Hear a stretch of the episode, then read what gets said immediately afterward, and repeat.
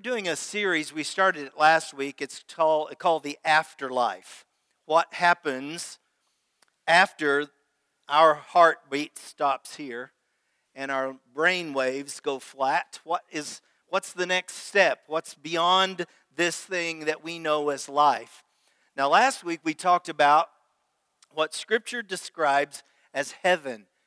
And it is quite amazing as it talks about when we die here, we go immediately, if you know the Lord Jesus Christ, and I'm going to give you an opportunity to do that today, if there's a question in your mind or in your heart about that. But if you believe in Jesus, you've received Him personally into your life, at the moment of your death, you go from this life immediately into the presence of the Lord. There's no soul sleep. Your body does go to the earth for a period of time until the Lord calls us out, a resurrection that is going to happen. But you go immediately into the presence of the Lord, and then we talked about how eventually that the Lord Jesus is going to return back to this earth, and He's going to bring with Him a creation that He's been working on for a little over 2,000 years. It's called New Jerusalem, the holy city. It's going to come down out of heaven, and it's going to be seated on the earth. We talked about the descriptions of it, what it would look like in our mind's eye, what that might be. So last week we talked about the victory and the joy and the hope for those of us who know the Lord Jesus Christ. But just like, have you ever heard of Al Gore? Some of you have. If you'll remember, a few years ago he went on tour and had a big presentation, and he called it an inconvenient truth. I'm going to share with you an inconvenient truth today. That after, there is an afterlife, and there is heaven that is prepared for those that have received Jesus and are willing to follow Him with their life. But the inconvenient truth is that the Scripture talks about a place called hell. I don't like it. If I could change it, I would change it, and you would too. But the truth is, Scripture defines hell as a place, very literal, and it is a place you will want to avoid at all costs. And so today, as we look at this inconvenient truth, that one of these options of the afterlife is this terrifying location called hell. I wanted to just basically deal with it by some questions that I have had and have received from people over the years about this issue. Just try to answer some questions. And the first question is, why has God created this place? Why would a loving God create a place that's defined in Scripture as hell?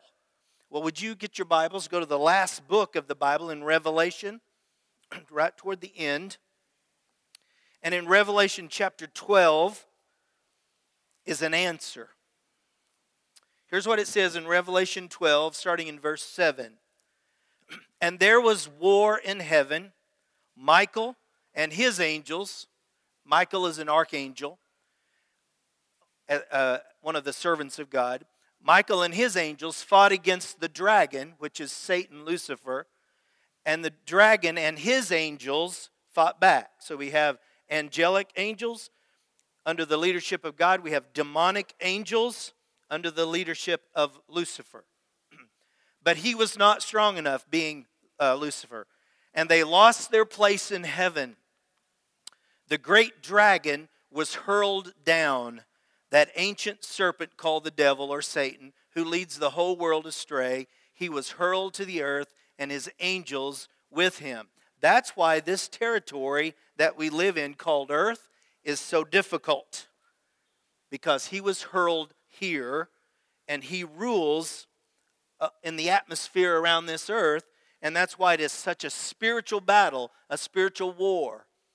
Most of you will have a belief in a spiritual war. The Scripture talks about it very clearly, that there is an enemy that fights against you. He loves to steal from you, he loves to kill your influence, and he would love to destroy you. That is his heart, that is his motive, that is Lucifer. Now, this Satan that's talked about here was one of the most magnificent creations God ever made.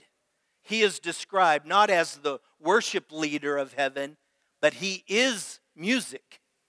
So out of him is everything beautiful, light, music, everything creative like that was built into him.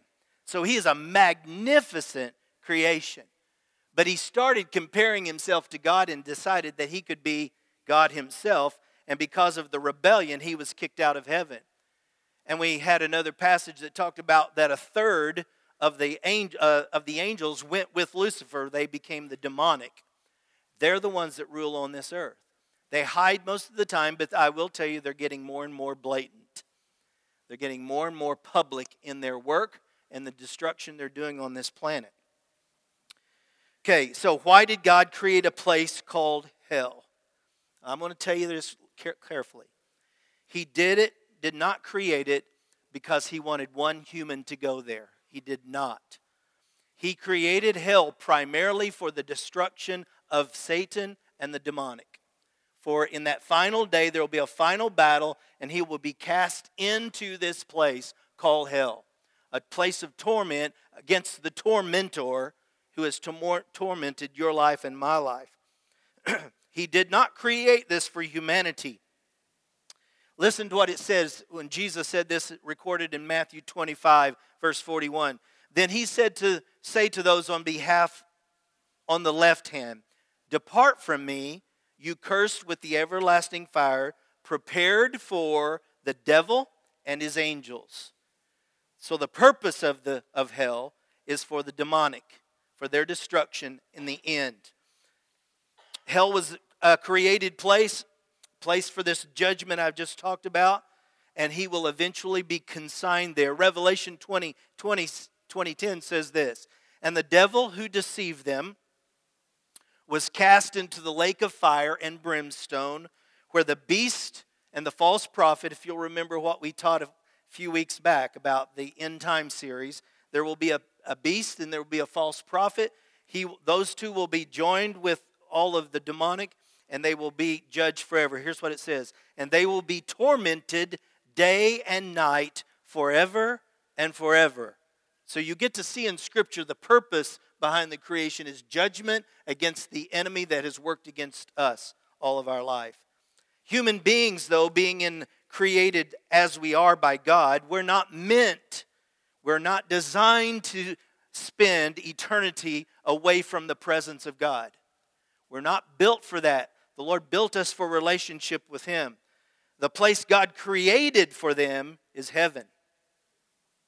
Jesus spoke about this place, and I shared it with you last week. But here's what He said in John 14. "In my Father's house," and He's talking about the New Jerusalem, "in my Father's house are many mansions. If it were not so, I would have told you. I go to prepare a place for you.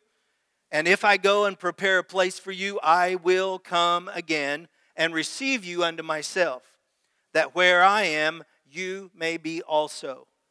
That is His desire. That is His design, that every one of you, all of your family, all of your friends, all of your neighbors, all of your work associates, that all of them would come to be with Him. That's His heart's desire. Hell was not created for humanity, but it is the destination for those who reject God and His salvation plan through Jesus Christ.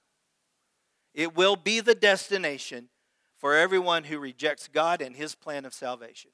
It is not God's heart. He did everything that He can to pay the price for our sin, to give us redemption. He sent His only Son to die in your place and in my place. He's done it all to prepare a way for you to be right with Him. Second question, what is hell actually like? I want us to just look at Scripture. I don't want to use imaginations here. I want us to just see what the Scripture tells us about it. In Matthew 7:23, it says it is separation from God. I don't know if that means anything to you when you hear those words. But in God, would you help me just a minute? Name some things about God that we hear from Scripture. We know, what? Holy, righteous, good, counselor, loving Father. He's just, He forgives, sovereign, omnipotent. He's light, He's life. Let's think about all that being gone. Now hear those words again. Separation from God. All that gone. It says in Matthew, he said, "Then I will tell them plainly." He was speaking to those who had not ever trusted Him. Speaking to them plainly, "I never knew you. Away from me, you evildoers." Second thing we see in Matthew 8 is that it's a place where it's dark and it's a place where there is suffering. Here's what it says in Matthew 8:12. "But the subjects of the kingdom will be thrown outside into the darkness, where there will be weeping and gnashing of teeth." Gnashing of teeth, I think, signifies physical or emotional pain or all kinds of pain. But you know, if you've ever used a hammer and you've missed the real nail and hit this nail, you know what I'm talking about. You have that gnashing of teeth moment. Well, I don't know if that's the picture, but that's what I feel like right here, is that it is a place where there is weeping because there's this anguish, separation from God, and physical pain as well. The third thing it says in Scripture in Revelation 20:14 is that it is a lake of fire, basically an environment of fire. "Then death and Hades is the grave. Death and the grave were thrown into the lake of fire." The lake of fire, it says, is the second death. So after this physical death, then there, if you do not know the Lord, if you have not used this lifetime to get your life right with Him, there is a second death. And the second death is the lake of fire. And He says that in Revelation 20. And He said this, "It's for those whose names were not found written in the book of life. Those are the ones thrown into the fire." So, what does that mean? I'm going to show you in just a moment how to get your name in that book. Because in that day, you don't want to have your name gone from the book of life. Because it says hell is for them. The fourth thing that we see described as hell is that it is a place of no rest. Revelation 14:11 says it like this, "The smoke of their torment rises forever and ever.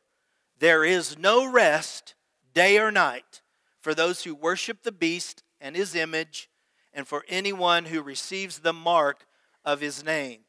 If you'll remember back again, if you were here and we talked about the end time series we looked at, it says, who receives the mark of the beast, the last day economic, political, and religious thing will be all tied together around this demonic force. And if you receive the mark of the beast, it's one of the signs that your name will not be in that book. The fifth thing that describes hell in Scripture is that it is a nasty place of trash, of death, of fire. The word that is used, translated 12 times in the New Testament, that word is Gehenna, and it's usually translated into Scripture just as hell. When they see the word in the original language, they would write it in the English as hell. But they use the word Gehenna. Jesus Himself used the word Gehenna 11 times. And it's about a valley that is just outside of Jerusalem called the Valley of Hinnom. In the days of Ahaz, back in the Old Testament, Ahaz was a really, really bad king of Israel. He did not follow the Lord. Matter of fact, he ran and took his people as far away from God as they could go. And they began to worship a god by the name of Molech. And the history accounts say that this worship of Molech was in this Valley of Hinnom. So that the Molech had the head of a bull and had arms that were outstretched like this. And the inside of the statue was empty, and inside it was filled with fire. So it was an idol. And if you'll remember, the Israelites, when Moses was up on the mountain and they came down and they were worshiping this golden calf, they were worshiping Molech. They had reverted back to their paganism that quickly. Because the bad thing about this picture, the arms of that Molech was where they would place their babies for human sacrifice. And the babies would be killed and then consumed in the fire under this demonic influence, believing that if they sacrificed their children, then that would that God would bless their land or would make their crops prosper. And it was just basically a demonic plan, as you know. It was a place where they did this, and then in the time of Josiah reformed the country. He tore down all the idols, got rid of Molech, and got rid of the Asherah poles, which was kind of more of a sensual kind of worship of demonic. And he got rid of all that, and he asked the people to come back to Jehovah, their God, Yahweh, their God. And this place called Valley of Hinnom actually began to be the dump place for the city of Israel. They would take the criminals and those in poverty that could not pay for burial. They'd put them out in this valley. And they would light fires and to try to burn up the dead animals, the humans that were not buried. They put them out there. The trash of the city was out there. So it says that it's a place where the worm does not die, a place where there's fire, a place where there's stench, a place where there is trash. It's just a miserable place. And that is what the Lord himself used to describe hell. Gehenna, or Hinnom, the Valley of Hinnom. That's found in a lot of places in Matthew and in John. The third question, who will find themselves in hell? I'm going to say this and listen carefully. Good people don't go to heaven. Bad people don't go to hell. It's not about good or bad, because we are all sinners. All of us have fallen short of the glory of God. So if you were here and you thought, well, if I just do good, if I'm just on my list, this is my bad list and this is my good list, and if I got one more good than bad, then maybe I'll make it to heaven. Well, I'm going to tell you there's a much more secure way for you to get there. That one was not going to work. I know it's a philosophy for the world, but it is not scriptural. Go to Matthew chapter 25, please. And we're going to try to answer the question, who will find themselves in this place called hell? Matthew 25, starting in verse 31. When you get there, you're going to see that this is the final parable teaching of Jesus. This is his last time that he taught using a parable. And he's talking here about the reality of judgment, and that there are two types of people listed here. Have you found Matthew 25, starting in verse 31? When the Son of Man comes in his glory and all his angels with him, he will sit on his throne in heavenly glory. All the nations will be gathered before him. If you use your imagination, picture it, the Lord Jesus and the Father God on the throne of heaven. All of the nations come and are gathered before him, and he will separate the people from one another, as a shepherd separates the sheep from the goats. So he's using two different types of people, a sheep type people and a goat type people. He will put the sheep on his right and they'll put the goats on his left. Then the king will say to those on his right, the goats, come, you who are blessed by my father. No, this is the sheep. Come, you are blessed by my father. Take your inheritance, the kingdom prepared for you since the creation of the world. For I was hungry, and you gave me something to eat. These people were transformed. They're going to show images of being different. I was hungry, and you gave me something to eat. I was thirsty, and you gave me something to drink. I was a stranger, and you invited me in. I needed clothes, and you clothed me. I was sick, and you looked after me. I was in prison, and you came to visit me. Then the righteous will answer him, Lord, when did we see you hungry? When did we feed you? When were you thirsty? When did we give you something to drink? And Jesus said, when did we see you as a stranger and invite you in, or needing clothes and clothe you? Here's the answer. When did we see you sick or in prison or go to visit you. The king will reply, tell you the truth. Whoever you did this for one of the least of these, my brothers of mine, you did it for me. So that picture is not just of good works. It shows of a transformed life. A life that is no longer just about me. But when we receive the Lord Jesus Christ, the me is taken out and is placed in there as the Holy Spirit. And then we begin to be vessels of the presence of God. And what does that mean? Just loving people, taking care of people.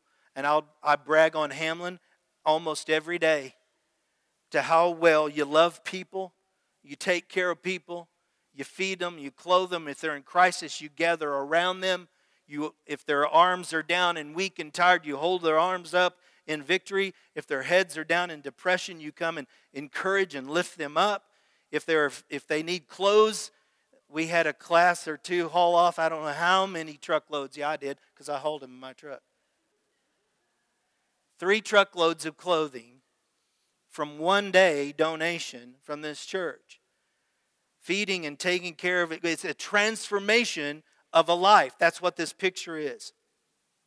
Then he will say to those on his left, these are the goats, depart from me, you who are cursed, into the eternal fire prepared for the devil and his angels. So, you hear what it's for. It's the devil. But if you've rejected him, it says they will go there as well.